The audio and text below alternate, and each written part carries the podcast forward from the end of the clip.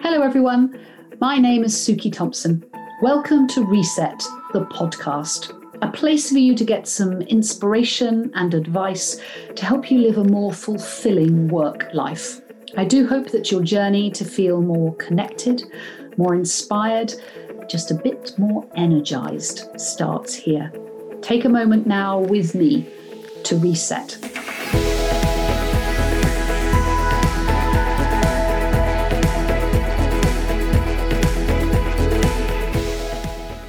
I love food, so my guest this week is particularly special. Jo Pratt is an award winning food writer, cook, food stylist, and presenter. In this week's Reset the podcast, we discuss what ignited her passion for food, how she creates her recipes, and how she finds balance in life as she has built her own brand. Jo shares with me just how she struggles with feeling guilty when she takes me time such a common theme for so many entrepreneurs, but why it is so important to make resolutions to dedicate time for yourself, to reset and relax. We discuss just how tricky and isolating Christmas can be for those struggling with their mental well-being, those with eating disorders, or people who are just feeling lonely. And she gives us some great advice on how to avoid the temptation of over excessive consumption and to treasure the mouthfuls and lovely moments we all have. For me, Jo is a wonderful balance of an entrepreneur, a mum, her own brand, and a food evangelist. And I love her top tip just listen to your body and take everything with balance. If you have one unhealthy meal, it's okay, you can treat yourself. But by planning, we can all lead healthier and happier lives. If you are personally struggling with your mental well-being this Christmas time, we've provided some places to get support in the attached notes. I really hope you enjoy today's conversation, and if you do, please share it with your colleagues and friends. Thank you.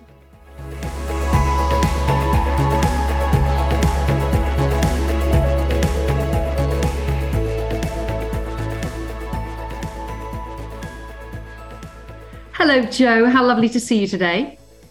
Hello, nice to see you too. How are you? Yeah, I'm very good. Um, so, on a scale of one to 10, how energized do you feel today? Well, it's Monday. So, Monday is, I think, probably, even though it should be that day when you should feel really energized after a weekend, Monday I find the toughest day of all. I think it's just like it's, it's, always hard getting up on a Monday um, to start the week. I find, and you know, I, I'm working at home today. It's raining outside, but that you know, that's that's the way it is and that's the way it has to stay. And um, it's a good week ahead. So I suppose there's always that side of things that makes it good. Good. Good, good. Um, actually, I'm I'm always curious about this because you, I know you have different teams around you, but as uh, a chef, a writer, um, you know, all of those things that you are, you are basically you driving everyone forward, I guess. How does a Monday morning feel for you? Do you kind of look in your diary and go, I've got to make all these happen, things happen? Or do you have loads of things that are in your diary because everyone around you is making them happen for you? No, I mean, actually, when you say I have probably lots of teams, it is mostly me. And there's various people I know that I sort of get involved in working with. But it's, it's all down to pretty much all down to me as to what I do when. Um, you know, the Monday morning. Well, in fact, I don't even wait for a Monday morning. I look obviously in my diary on a, a Sunday, or, or I know the week before what I've got coming up, mm. um, and I know things can change. It's all a very sort of fluid um, job that I do. It's all you know, writing recipes or, or going and doing a photo shoot or um, you know cooking up something. Everything can change from one day to the next, which is which is great. But I, I just sort of try and manage manage my own diary, of course, and amongst my family as well, the children, because my kids are teenagers, uh, young teenagers, and still quite needy. Um, have a dog, work from home. You know, it, it's it's a lot. It's a work life balance, which I think we all have to do. But um, somehow it happens. Um, I do sometimes wonder how it happens. And so get to the end of the week and think, oh, yeah, I'm sure. Well, that's a lot for us to unpack. We're going to talk a little bit about some of those things um, today. But let's start with where did your love of food come from? Oh, right from right from my childhood. I, I mean, I grew up loving um, cooking. Both of my grandmas were great cooks. My mum enjoyed cooking as well. So you know, it was it was it was in my um, head and in my in my mouth and in my heart and soul and everything right from the start. And even when I was at primary school, I used to. Um, I mean, a lot of children won't say this, but I used to enjoy um, school lunches, and I'd speak to the cook every day and say, "What are we having for lunch?"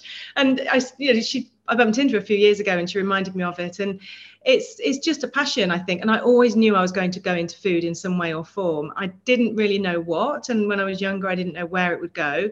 Um, I knew one thing I didn't want to do was um, when I was certainly in my sort of um, early teens, I didn't want to be a chef in a restaurant. I'd had a waitressing job, and I thought actually this isn't really where I want to be. It felt a little antisocial, perhaps because a lot of my friends were, you know, they had maybe yeah. a daytime Saturday job and I was working in the evenings and that's when they were going out and having fun. But, you know, I, I, I didn't sort of have a, a definite career path, um, but I just knew it was going to be food. Um, and that's when I looked at my options really when it came to A levels and, and moving onwards from there. Gosh, because I, I can imagine, um, you know, when I went to my careers guidance, which was, you know, probably bizarre at school. And I said, at that time, I wanted to be an actor. They went, oh no, I think you should get a proper job. When you said to school you wanted to do something to do with food, did they say, oh, I don't think so? I remember filling out one of those questionnaires that you had to do. I think it was yeah. Uh, computerized at the time, maybe not. But I must have ticked a box at some point saying I wouldn't mind wearing a uniform. And I think in my head, I was thinking uniform like apron or something. And it came back saying that perhaps I should be a prison warden or a traffic warden. And I think that's because I ticked the uniform box. Um, but because I didn't know what food or area of food I wanted to do, it was it was quite hard actually for the school to work out what what sort of area. Often they'd say, we'll go into hospitality and, and, and catering. Um, but actually I, I, was quite interested in the nutrition side of things even from a young age you know healthy healthy eating and um, I, loved exercise as well as, as a child so i think that's where i sort of started to look into my own options um, i did a home economics a level and then ended up going on to do a food um, degree it was called consumer food and consumer studies, I, I, mean, it had so many different modular options to it. Um, you could pick and choose different areas that you went to, and I went more down the food and the nutrition route, um, and then got an insight into so many different areas of work. It was quite exciting, really. Um, yeah, yeah, I'm sure. And so, you know, you just talked then a little bit about your love of food and the nutrition side because I think, you know, for us at Let's Reset, I think one of the things I get asked more than anything else is how do I have a healthy diet and also enjoy my food? Yeah, which is a really really big question isn't it? Yeah, it is. there is no and there is no actual answer. We are all such different people. And all right i say i, ha- I have an interest in nutrition. I'm not a, a qualified nutritionist. Mm. um, so i would never feel comfortable in, in, saying to people you have to have this you should have that because you know it is a it's a very tricky area to sort of um, i guess prescribe certain things to certain people. Um, but I think we have to listen to our bodies, we have to listen to ourselves and, and just know what feels right. And we know what feels wrong when we're eating it. I mean, obviously, we all hear the eat everything or eat things within moderation, but it, there is a lot of truth in that. You know, we all tend to like or really crave those foods that are the ones that are not necessarily that good for us. Um, you know, the high fat, high sugar foods, and we go, oh, I really want to eat that. But you know, if it's every so often, then great. But it's getting the getting then to balance out with some of the healthier foods um, that aren't going to be um, so. Uh, well, just ones that are more nutritionally balanced, I think, really, and it is all just about keeping a good balanced diet and mixing it in with with exercise, um, even if it's just walking or you know making sure that you're if you're sitting at a desk a long time, just go for a walk around the the, the, the room. Or it's, it's so easy just to keep sitting, sitting still and you feel sluggish and and sort of heavy. Um, but just move around a bit and and eat an apple. And then you can you have you deserve that chocolate bar later on. You know it, it is it's just keeping that right balance i think. Yeah it's interesting. We were um, at a conference last week speaking um, a little bit about the program that we do with the TUI people actually and they're brilliant. We've run a program with them for about 18 months. Um, and one of the things that i've heard from them because we spent kind of four days together but also i've heard from other people is you know they say well i have quite a simple diet and therefore, I don't either like trying new foods or I kind of eat what I eat. And it tends to be not exclusively, and I'm I am stereotyping a little bit, but you know, it's chips, it's pizza, it's the foods that we know, t- to your point, are good in moderation, but actually, there's a lot of those. I always look at them and think there's loads of those ingredients and other foods that are more healthy for you. Why don't you just try them? And I wonder if, you know, one of the things I love about your In the Mood for Food, which was your first book series, was you could kind of go, oh, do you know what? I'm in the mood for some comfort food, but I want it a little bit better. Have you got a kind of, is there an approach that when people ask me this, I could say, well, why don't you try thinking about this type of food first?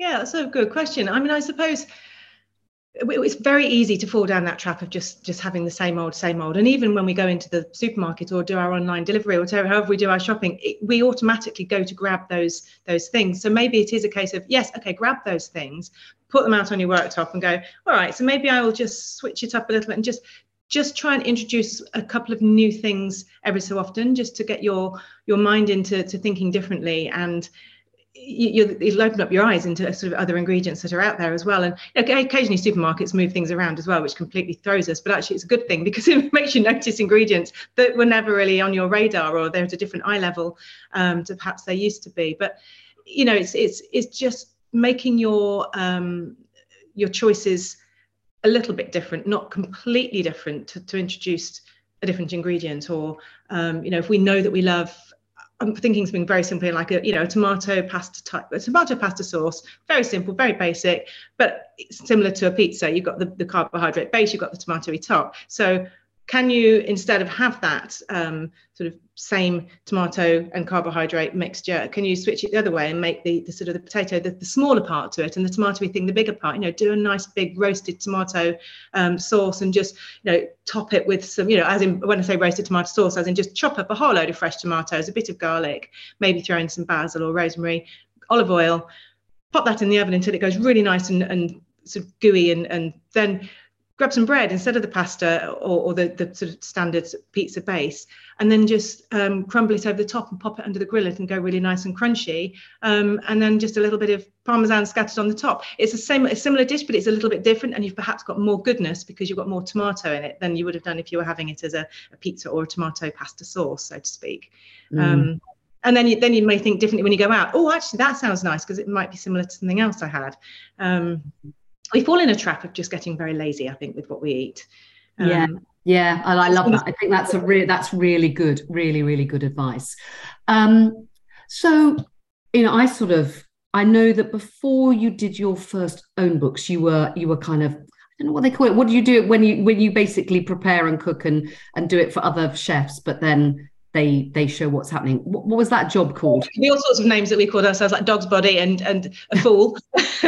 but no, I mean, at the time it was it was either you know the home economist um, on a project, or the the food stylist, or the the assistant to the the chef. So it would be a lot of sort of chefs on TV programs, or um, the ones that were writing books or doing live cookery demonstrations. And you're basically their right hand man, woman, person that uh, are getting everything there ready for them to do the presenting or the um, the sort of the final stages of it really. You, you you're there to to do all the hard work for them um, which you know it was great. It was an amazing sort of start to my my career really because you know I worked with various chefs to start with. It was mostly Gary Rhodes um, and he was at the time a really popular chef um, and he was writing books galore and doing loads of TV programs. And it was really, really good fun, really hard work. And some of my great friends now are people that I met then because we're all in the same boat. We're sort of knuckling down, we're traveling around the country.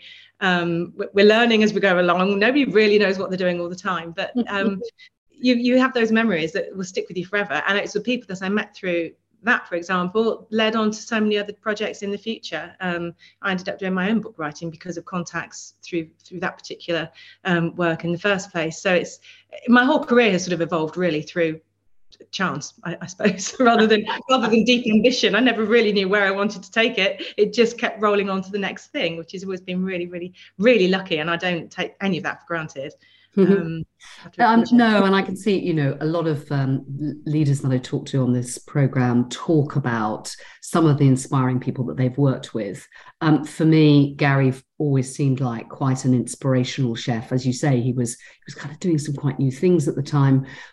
did did you uh, as well as learn a lot from him were you inspired by him have you learnt some of those leadership qualities I was definitely inspired creatively, writing recipes and putting flavors together. Um, how you um, have to think outside the box a little bit. He was very known for the sort of you take your basic ingredients and turn them around the other way um, and make it into something extremely special. Um, and it was that that I actually really took away from it. Leadership qualities. Um, a lot of chefs are known for being quite hot-headed, uh, at least back in the day. You know, not so much now. I think it's changed over the last few years, and it's become a much um, more welcoming workplace, I think, for people to go into. But certainly back in sort of the late 90s, uh, 2000, early 2000s, it was quite a, a sort of a, an industry that would turn a lot of people away because a lot of shouting, a lot of um, aggression sort of going on in, in that workplace, which certainly from a female point of view it wasn't appealing at all. Um, but you know, Gary, he was a great leader. People respected him big time, but I, I wouldn't ever want to have worked in a, in a restaurant necessarily um, with, with him or other chefs in that, um, mm. at that time. But he, in his own way, really appreciated everything that was being done for him. Um, he was just such a big character and a big person. I think it was just sometimes hard for you to realize that all the time. But it was afterwards he always said thank you, always said thank you to people, and he was always there first. Um, and that is, you know, you treat people how you want to be treated yourself, I suppose. So it's it's a good thing. I think that's interesting your perspective on the culture. I mean, in, in many ways, it's quite interesting parallel to the advertising agency, where the creative director, particularly in those days, was the all powerful person, behaved on the whole often very badly, quite a sexist, quite a loud, quite an aggressive environment. Um, how did you cope in that environment? Because it's hard, isn't it? Mm, I used to find it very intimidating at times, and most of the time I didn't really know what I was doing. And you know, on the outside, I think I probably put on a, a brave face and and a confident face. Inside, you're sort of crumbling and going, "Oh my god, I don't know what the heck I'm doing here, but I've got to try and work it through." And maybe I'm maybe I'm just you know I was winging it a lot of the time. Um, and I think we all do in life, really. Nobody really knows what they're doing all the time and, and put on a brave face and get through it. And actually, you do get through it. And when you've done it, you feel amazing. Um, and I, I, I suppose you know it's you, you just realize what you maybe how you wouldn't do it. So if there is somebody that's being a bit sort of bullish and and and sexist or whatever you just think well that's that's how you're going to do it but i would never do it like that. But i would just crack on and get my own thing done and and do what needs doing without feeling as though it's done your way it's sort of done my way because i'm i'm appreciating what you're saying but no i'll do it like this. Yeah yeah absolutely absolutely. Um and then you got your own book series. How did that feel? Oh, that was the most amazing thing, actually. And and I, I do remember. Well, I don't remember. My mum remembers me saying when I was a child, I used to pretend to be Delia Smith, and uh, I used to sort oh, stand behind. We used to pretend to be Delia Smith, but you you kind of almost became her in a way. I was, you know, I was in awe of her. She was, she was sort of a female on TV, and she wrote loads of books. And so I used to say, oh, I'd like to, love to be like Delia Smith when I'm older. Um, and ended up getting a, a, first book deal, which was amazing. You know, I ended up doing a lot of, of writing for magazines and then got approached to write a, a, proposal for a book. And it was just like oh, this is actually happening. You know i'm writing my own my own cookery book. And the time it felt real was when it was on the shelves. You know you walk into your bookstore like waterstones. And i saw the book there and you know i did? And i feel terrible but i picked up the book and i put it in front of a copy of delia. So you couldn't see delia's book. You could only see me. I was like, sorry, Delia, I'm here now. Brilliant. it was Brilliant. amazing. That, that first moment never will never go away from my mind. You know, I've written quite a few books since, and it's still special when they come out. Of course, it is. But that very first one was the the magic moment. Yeah. And then since then, which book have you been particularly proud of, or just felt, you know, that's the one I really wanted to do? Um, I think probably in the mood for food, which was the first one, because everything went into that very first book. It was my thoughts and ideas from many, many years, and then it, it sort of touched on lots of different areas. So the the, the premise of the, the mood for food was chapters based on different moods that you might find yourself in, and you want to eat some food that will satisfy that that desire for that food. So whether it's comfort food or healthy food, or, or you want to do some entertaining and it's elaborate food. And I I feel very very proud of that one. Maybe because it was my very first one and you know ever since then each book has been very different and unique in its own way and it's a little bit like saying can you choose a favorite child? Because you put so much into it and you can't you'd feel wrong you'd feel bad if i said well actually i prefer that one over over this one and they are quite different. I think the hardest one to write um, and you know people always say like writing an album is second album's always is harder than the first one because you know you you put so much into the first and have you got enough ideas. But the hardest one was actually the latest one which was um, called the flexible baker and that was written during the pandemic in the lockdown. Um, so trying to trying to get hold of flour and eggs was virtually non-existent and they're the basis to most baking recipes. So um, um, i'm proud of i suppose i'm prouder of that one than perhaps a lot of the others because of the the effort that it took to write it and finally to get it out on time yeah. I mean, how did, because actually you were like so many people during that time, I guess, impacted that you couldn't do any live events. At the time, you had a restaurant. You have two, as you say, teenage children. You're trying to write a book. You know, you are your brand. You are the person that makes everything happen. Did you, how did you cope at the beginning when you must have for a moment realized that sort of everything was stopping and you didn't have a hmm. business infrastructure around you? It was, it was, you know, it felt awful actually. Uh, so many things got cancelled within such a short space of time mm. that I rely on. You know, I, I, don't have a regular income from, as in a, a, sort of a salary. It's, it's all me. It's all self-employed stuff. And suddenly it's like, oh, this job's cancelled. Oh, and that job's cancelled. And then you start seeing everybody doing things online like cookery um, demos that are all for free, You're doing it all under your own uh, off your own back in your own home, and you've got that pressure to think, oh, I need, to, I have to do that. Then I have to keep up with everything that everybody else is doing on social media, and I, I was really quite. I, didn't cope brilliantly at the very beginning. Not also, you know, suddenly there's a full house of people wanting lunch at different times, and radio stations are being changed by the second, and you know, we were all going through our our crazy, you know, chaotic craziness. I know that, and obviously I'm very grateful for the fact that we had a roof over our head and we could still get food in our mouths. But it was it was just a really quite sort of gutting time when you think that these exciting jobs won't happen. Um, and they, they they haven't come back in the same way that perhaps they were in the first place. You know all the cookery classes it's taken such a long time to get things back back and it's still slightly different. But you know you mentioned the restaurant. I had i was i was involved in a restaurant and and um, it was called the gorgeous kitchen at terminal 2 over at heathrow. And um, you know i was sort of was involved in it right from the start, from the sort of the design process, um, saw it from a shell being built.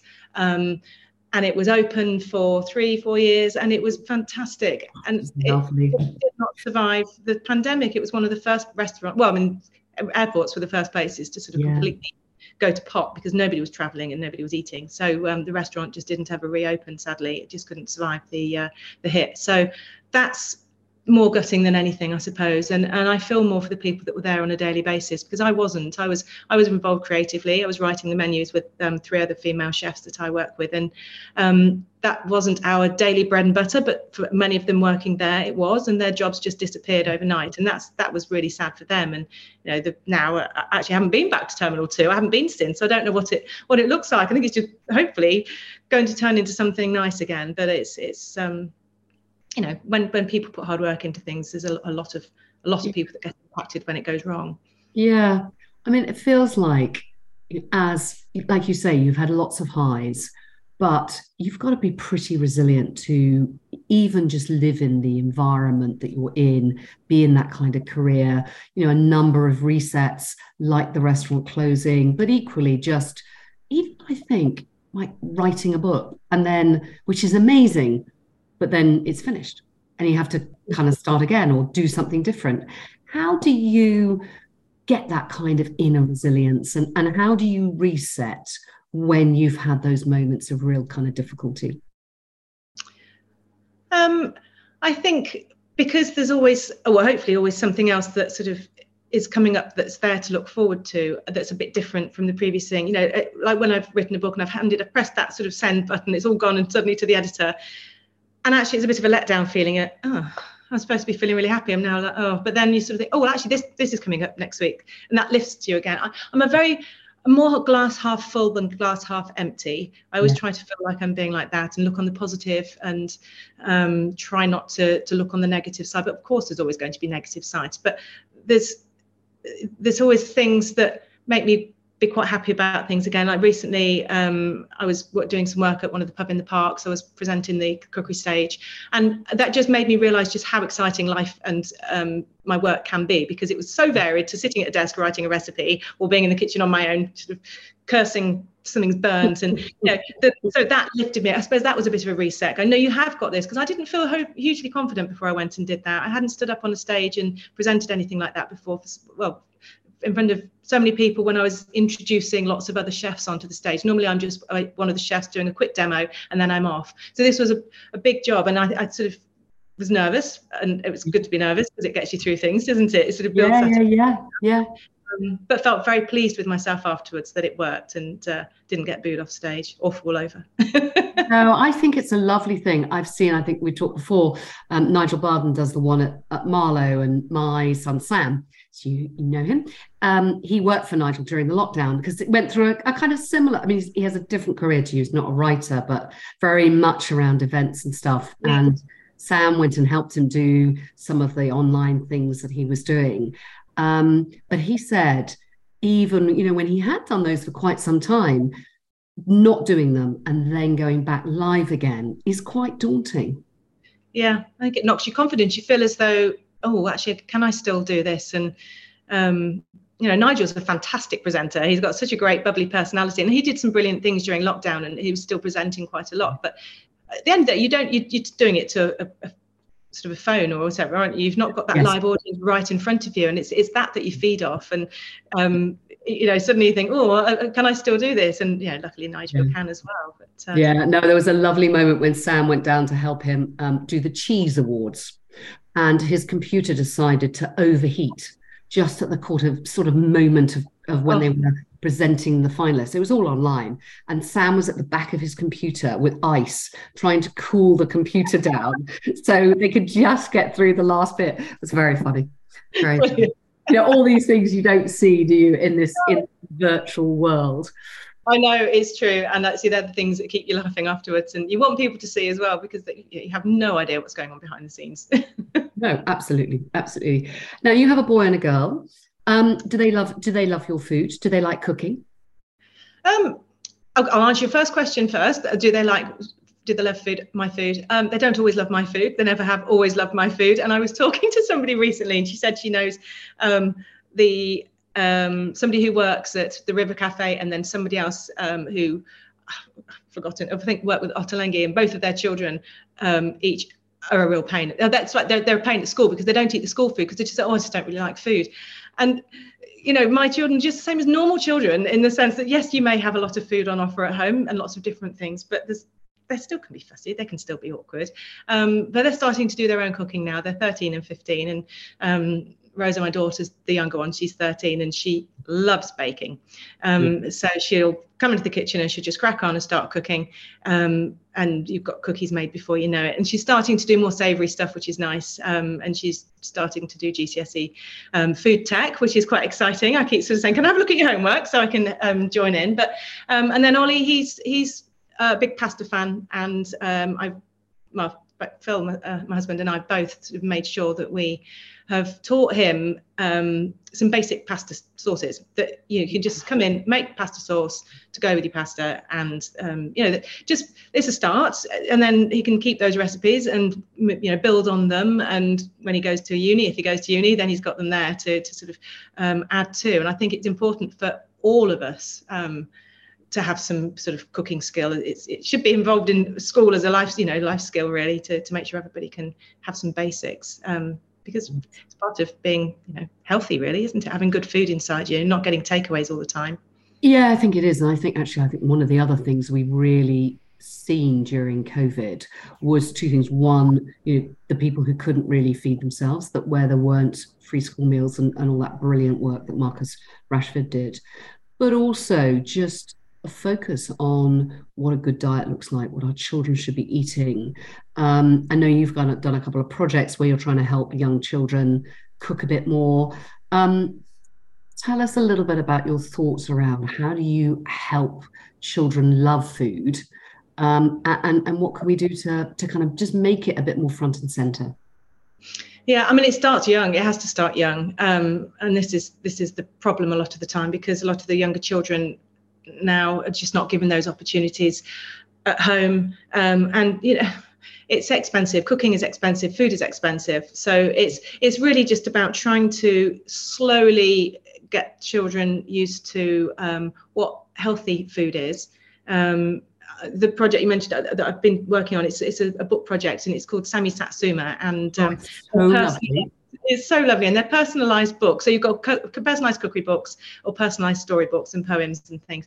And there's been research done in the past where children will uh, associate um, healthy eating with characters or just eating with characters. So, I mean, oh, do you remember the Coco Pops, the little um, monkey character? That's the character we always remember. But of course, Coco Pops aren't the health, healthy food that we necessarily yeah. want our children to be eating, but they remember the, the monkey character. So um, there's this sort of wonderful range of, of um, books and characters, all based around fruit and vegetables, that children can go, oh, look, there's a Sammy Satsuma or there's a Buster Banana. Um, and they're fun stories and they're little characters. And um, then the children or whoever's buying the books create a little cartoon um, character about this particular child that they're buying it for. So, um, you know, it might be a, a brown haired, brown eyed, um, short, sort of curly mop of a head um, child with little sort of blue dungarees on and it looks very very similar to the child that you're buying the book for and you put their name in it and, and it's their book it's about them and the recipes in there will have their name on throughout and it's, it's written to them and they can go oh, this is my recipe book. So now you know be now now sam now you need to um, put on your apron get your adult helper to get this. Now sam do this. And sam the next thing you want to do so sam feels really part of that whole book. And then when he can you, you try and encourage your children not just in this book but what i really think is important if your children are young is to encourage them to get involved in choosing a recipe with you or choosing what they want to eat and try and bring in some healthy ingredients into it and get them to help shop you know even when they're in a as young as sitting in the, the trolley um, and you're pushing them around you know just say look that's a banana. and tell them what it is and get them to put those healthy ingredients into the trolley and then prepare it with them. It's all time consuming. It doesn't have to be every meal, but it's slowly bringing in those healthy food aspects into the children's mind um, so they don't naturally go and grab unhealthy food when they're getting getting older and, and making their own choices. Um, and then, you know, some basic um, healthier recipes and, and things to, to cook. Mm. Doesn't have to involve lots of ingredients. You can do some very healthy things with with um, know, children's food or even adults' food, which doesn't have to cost the earth. And, and then now with the sort of financial and food and sorry and energy crisis, there's various um, ways we can cook to make it cheaper. You know, slow cooking or just one pot dishes. Um, yes. It's getting yes. harder. It's the winter. We don't always want salads, but you know, sort of, it's, yeah. it's just trying to make ourselves think a little bit more and, and get children to, to feel yeah. involved. I think that's the main thing. Just involvement. Yeah. What's your view on the on the new fad around the air fryer? Is it called an air fryer? It's called an air fryer, and I haven't ever used one. Um, okay. Um, so I can't comment too much. I mean, slow cookers, yes, I've used. Um, every type of cooking I've probably used, but I haven't an air fryer and I haven't used one. Um, so I, I, don't know. I can't really sort of comment too much, but I know that they are very popular um, and a very low fat way of cooking. I don't know economically how how they work. Well, I mean, they're quite expensive to buy. We've got one because I tried because I thought, oh, I'll try it. In fact, the chairman of one of the companies I'm on the board of recommended it. I then got it delivered to the house, and Jazz has used it constantly for the three weeks that I've been traveling and not been at home. So she says it's great, and and it is cheaper. But whether it's you know, I don't know whether it balances out. I think if there's only a couple of you are living at home, I think it's probably great because you know, particularly I'm like I don't really want to heat up the whole oven for one meal. Um, mm. And, and maybe it would encourage people to to cook a bit more if it's just a small thing it is very quick and it does it does cook quickly but i don't know i'm not sure uh, but anyway we we quite i am looking forward to trying it when i'm at home for long enough um, yeah, I actually look forward to hearing your feedback on that because I, I hmm. am tempted to, to, give it a try. But I think, you know, like you say, with putting the oven on, it does use up a lot of energy. And if you're going to put your oven on, this is where we have to think a little bit again is what else can we use that oven for? What can we make at the same time that's there for another day that doesn't need that long cooking time another day? You can just quickly heat it up in a microwave. It's it's using that energy wisely, um, really, and, and just yeah. being clever with it. But it just takes a little bit of thought um, yes. behind it. Mm. It does, but even just cooking double the quantity and then freezing it, it's such a headset thing, isn't it? because I Oh. think so much of the time, and I and I wonder whether I don't know. I don't really remember my mum when I was young cooking extra. I mean, we might have extra and you had to have it lunch for lunch the following day, but I don't Yeah. think it was that whole. I mean, they certainly do that now. You know, they freeze stuff and cook stuff. Um, But I think it was quite a headset change for me to go from doing, you know, because if there were recipes for four, I'd make it for four, not a recipe for eight and then freeze half of it. Yeah, I think there's nothing nicer as well, knowing that you've got it there ready for another. It's like a ready meal, but a homemade ready meal that you've done. You know what's in it, and it's got ingredients that are better for you than buying and cheaper than buying a, a pre-made um, ready-made dish. If I was doing, you know, bolognese, I would always double up, no matter what, or, a- or a chili. Um, I always have done because I just think if I'm, if I'm already going to the effort of chopping up the vegetables, I may as well just chop up extra. It won't take twice as long because it just generally doesn't. Um, and leave it to cook um, and then it's there. It's there for another day. Do you know? It always tastes better the next day anyway, or, or once it's been frozen. Things like bolognese or chili, they're so much nicer. Yeah, Yes. absolutely. Absolutely.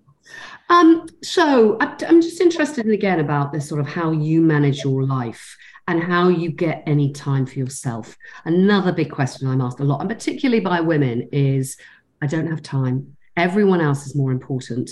You know, you you said Phil's got a big job, you've got the kids, you've got this amazing kind of career that you're trying to juggle and doing so many different things in. How do you find time for yourself? I'm not brilliant at finding time for myself in the sense that if I said, I know I'm going to book um, a massage, I would never do it because I feel guilty. And I, I've never, ever got over the fact that I don't know why I feel guilty, but I've always really sort of worked for myself and managed my own time, I suppose. And it feels a bit too, um, just, I just I get filled with guilt doing things like that. But I have, but my time for myself really is actually structured time. So we have a dog, so I absolutely love taking her out for a walk. So that is my time for myself. But it's because I'm doing something and I don't feel guilty about it. Um, I play hockey and I enjoy the exercise side of things, and that's that's my time. It's away from work, it's away from the house. Um, but it's structured. It's doing something. I'm not very good at doing nothing unless I'm on holiday, um, and then I can completely switch off because I don't feel guilty. I, I feel like I should always be doing something to do with work if I'm if I'm doing nothing at home. Um, if I'm on holiday, it's fine. I can switch off. I'm allowed to do nothing, and it's it's probably a really bad way to be because I shouldn't feel guilty. I know I shouldn't. You know, when you're busy, you deserve your quiet time, but I- think maybe that's just working for yourself sometimes, talking to a lot of other people that that don't have a, you know, they have to manage their own time like that. They they do have that guilt side of things of, of never quite knowing when they are allowed to be Yes. doing. I, I completely agree. I think that it, there's a combination, isn't there? Uh, there's a bit of FOMO that if if I don't do this piece of work, maybe I won't get any more.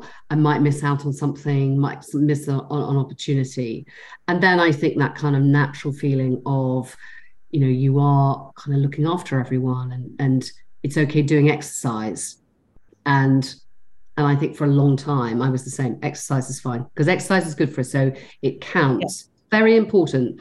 It's not really, you know, like going for a massage. And I, and I think, you know, we talk a lot about when you're on an aeroplane. They always say the, the uh, air stewards say, you know, put your own oxygen mask on before you help the person next to you. And you know, maybe having a massage or something like that is is that moment, but Mm. it is so difficult to get rid of that feeling of guilt. But I'm not sure really why we have to have it. We don't, I we know. don't have to have it. You can go, you know, look, you work really hard. You can go and have a massage if you want one.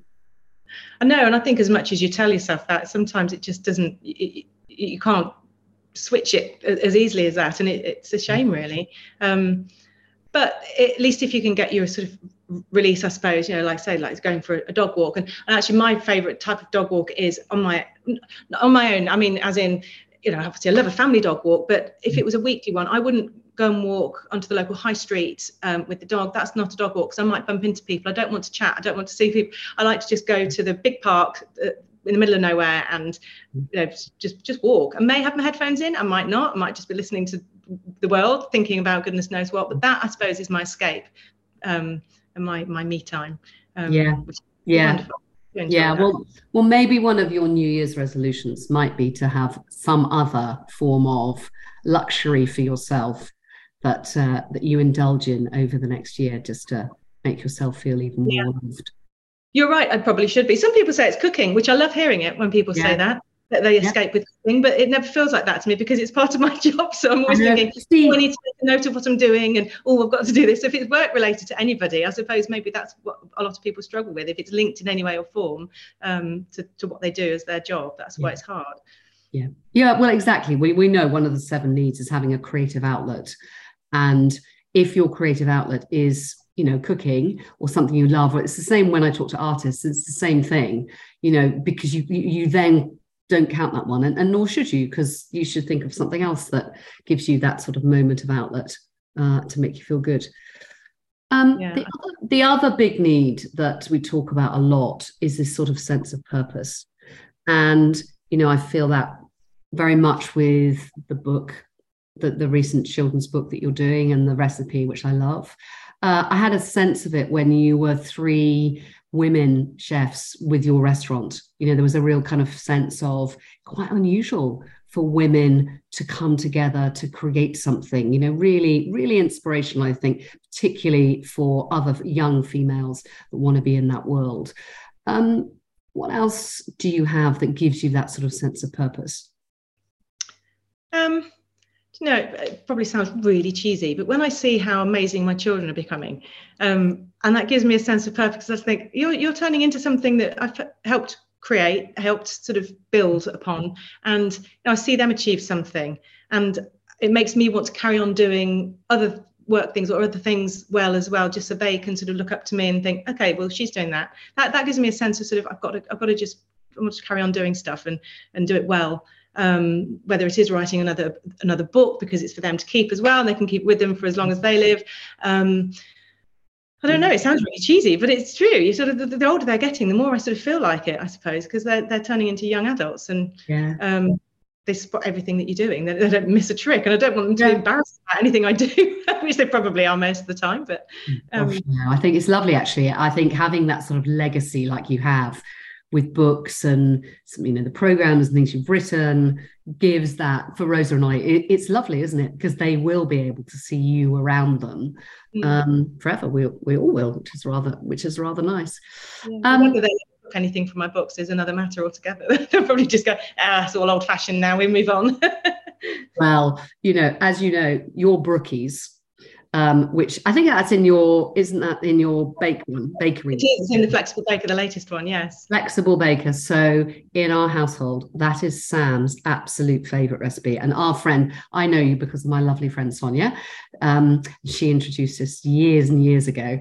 And brookies are our absolute favorite. So everyone can make them. I make them the least well. Uh, Sonia definitely makes them the best probably close second to you. Um, I don't know. Even even our dog, exactly. Even our dog that is not allowed to eat them because it has chocolate in it. She absolutely goes mad and tries to eat them as well. So you know they are they are a firm favourite. Oh, um, oh, that's you know, for anybody that doesn't know what a brookie is, it's yes. half a brownie and half a cookie. So the bake it's like a big roasting tray or baking tray, and you've got biscuit like cookie cookie dough mixture on the bottom and then the brownie mixture on the top and you bake it and then when you cut into half in half it's just like this lovely double layer of of yumminess um, and really easy to do. They are, you know, you say you bake them badly, you won't bake them badly. There's no such thing. They just will look slightly different, and they always look different every time, but they still taste the same. Oh, they do taste amazing, and that sort of comes on, brings me on to that sort of last point, which is Christmas. You know, it is lovely to indulge. It's lovely to have brookies, um, mm. but I think for a lot of people, it's a time where you know we spend a lot of time on planning food and that's fantastic. But I think also for some people, it's quite a difficult time. Um, as food is concerned. And I think, you know, there's lots of things that trigger that. Might be to do with the fact that they're not with their families or their loved ones, or that food is a bit more tricky for them. You know, that there's as much around eating a lot as not being able to eat the things you want or eating in excess. And I wonder, particularly for those people who want to try and have a lovely, Christmas, doing lots of lovely things, but maybe not overindulge completely so that they feel racked with guilt in January and have to go on a hideous diet. What can people do? I think the problem a lot of us do around Christmas time is we overbuy.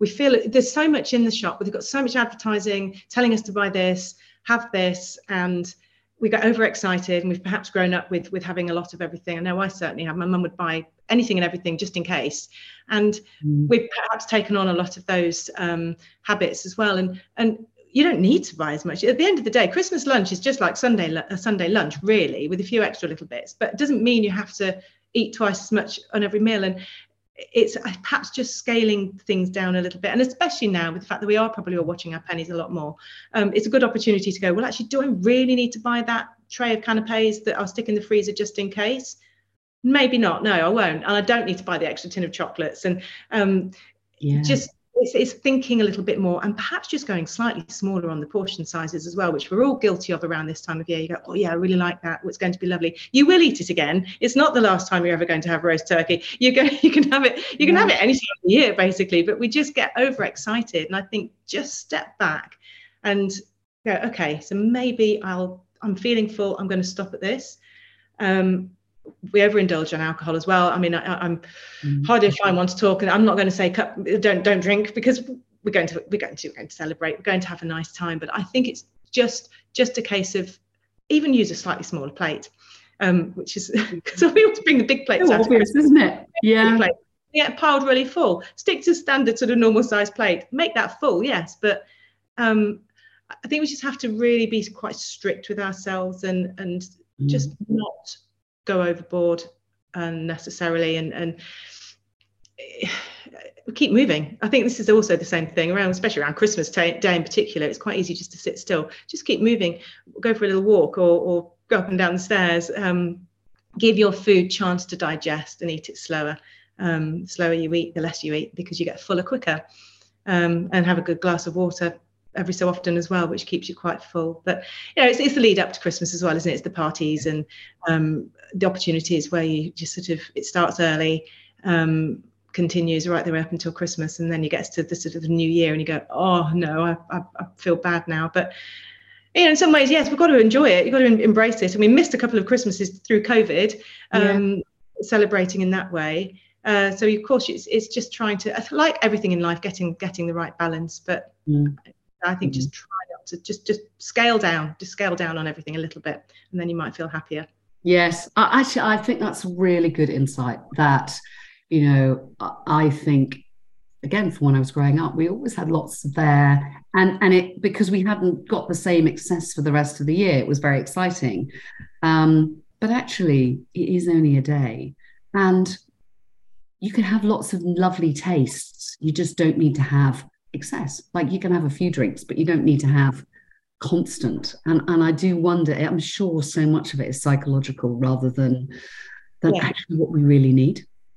Yeah, yeah, completely. And you know, our flavor. If if you enjoy the certain flavors that remind you of Christmas, you know, the cranberry sauce or the or the um, the sage that's in a lot of the things and mm. um, chestnuts. Bring those flavors in in different ways. Um, you know, you can have a little bit of that, that, that just triggers your mind. Go, oh yeah, I've had that now. I'm happy. Um, you don't have to have lots of that little thing. Um, it's it's it's the memories that Christmas brings back to us, and those flavors they trigger trigger nostalgia in us, I suppose. Um, mm. But it's if you've got too much food in the house, you feel guilty and you feel you've got to eat it. Um, so just don't go overboard in the first place. Um, yeah. Still yeah. going to be, like I said, stuff's stuff's available pretty much all year round. Yes, exactly. And I do think that's that. It is that thing, isn't it? Why do we buy so much food? Because the shops are only closed for two days. It's really, it's yeah, it's, it's, really not that hard. I agree. And what does your Christmas uh, day, Boxing Day, look like? What do you What do you do? Uh, what are you doing this year? This year we'll be um, at home in London. Um, my family are Leicestershire based, so we, we always used to sort of switch um, maybe one year there, one year here. Um, so this year it's London, and um, hopefully we've got a fair amount of family coming down to, to stay with us as well, which would be nice. And uh, Christmas has always been based around um, a very late lunch. Um, I grew up in Melton Mowbray, so I'm from the land of pork pie, and it might sound strange to a lot of people, but breakfast for us was pork pie. and Stilton cheese and Bucks fizz. It's a really weird start to the day for a lot of people because like, what? But that was a tradition. So we will still do that tradition because I like to keep it in the family. Um, but I will be doing thin slices of pork pie, not big slices, just yeah. to keep perfect, it in moderation. Perfect. And do you do all the cooking or does Phil cook as well? Um, well, my mum will be here and she loves oh. getting involved in, in the cooking. Um, we work well quite well in the kitchen actually. And, and phil phil really enjoys cooking but actually when it comes to something like this and if my mum's in the kitchen as well it's just like okay there's too many cooks now. I think i'll just step back. He'll do the drinks and he'll be in I was charge going to say he'll probably chief entertainer won't he? Probably. Yeah. But it's always i enjoy christmas and i think that you know it's it's it's nice to have that big build up. Boxing day is the day of of sort of decompress i think. It's always quite exhausting isn't it? Sort of uh, getting getting up to Christmas. Um, yes. And then it's quite nice to plan a few things between Christmas and New Year because that can be quite a flat period for a lot of people. You know, mentally we can feel a bit bit flat. So um, that's the time to really sort of think, let's make a plan and meet meet up with a friend and go for a, a walk somewhere or um, you know get that fresh air and, and not just sit and watch TV uh, unnecessarily and eat that leftover chocolate. It's it's a case of, of get some fresh air and and yes. reset. You know, reset for the new year. Yes, Absolutely, absolutely. And, you know, we're not great fans of doing the kind of loads of New Year's resolutions, but just having those moments of reflection of what, what do I want to reset for next year? What do I want to start doing? What do I want to maybe stop doing?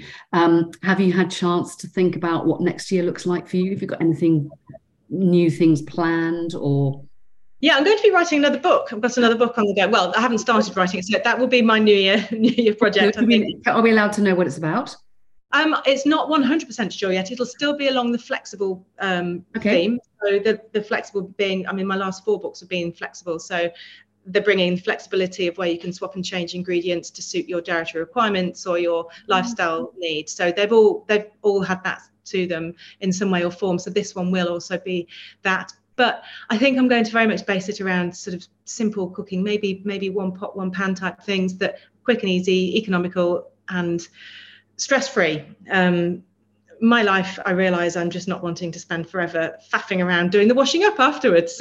So, so to be, you know, recipes that hopefully will go down well with lots of people. So that that'll be the sort of best part of the beginning of the year, getting my head down and and writing that and. Um, we'll see. You know, I'd love to do more um, bits and bobs, like sort of like the pub in the park type thing, sort of standing up and in front of a live audience, and hopefully some things, a few things bubbling around. So might come up um, with that and more cookery classes as well. So uh, yeah.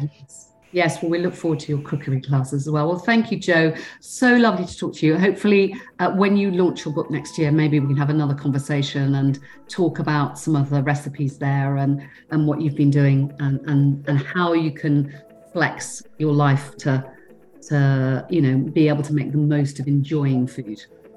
Brilliant. Yes exactly. Well that'd be really nice. It'd be nice to have another catch up lovely. Thank you Jo. thank you.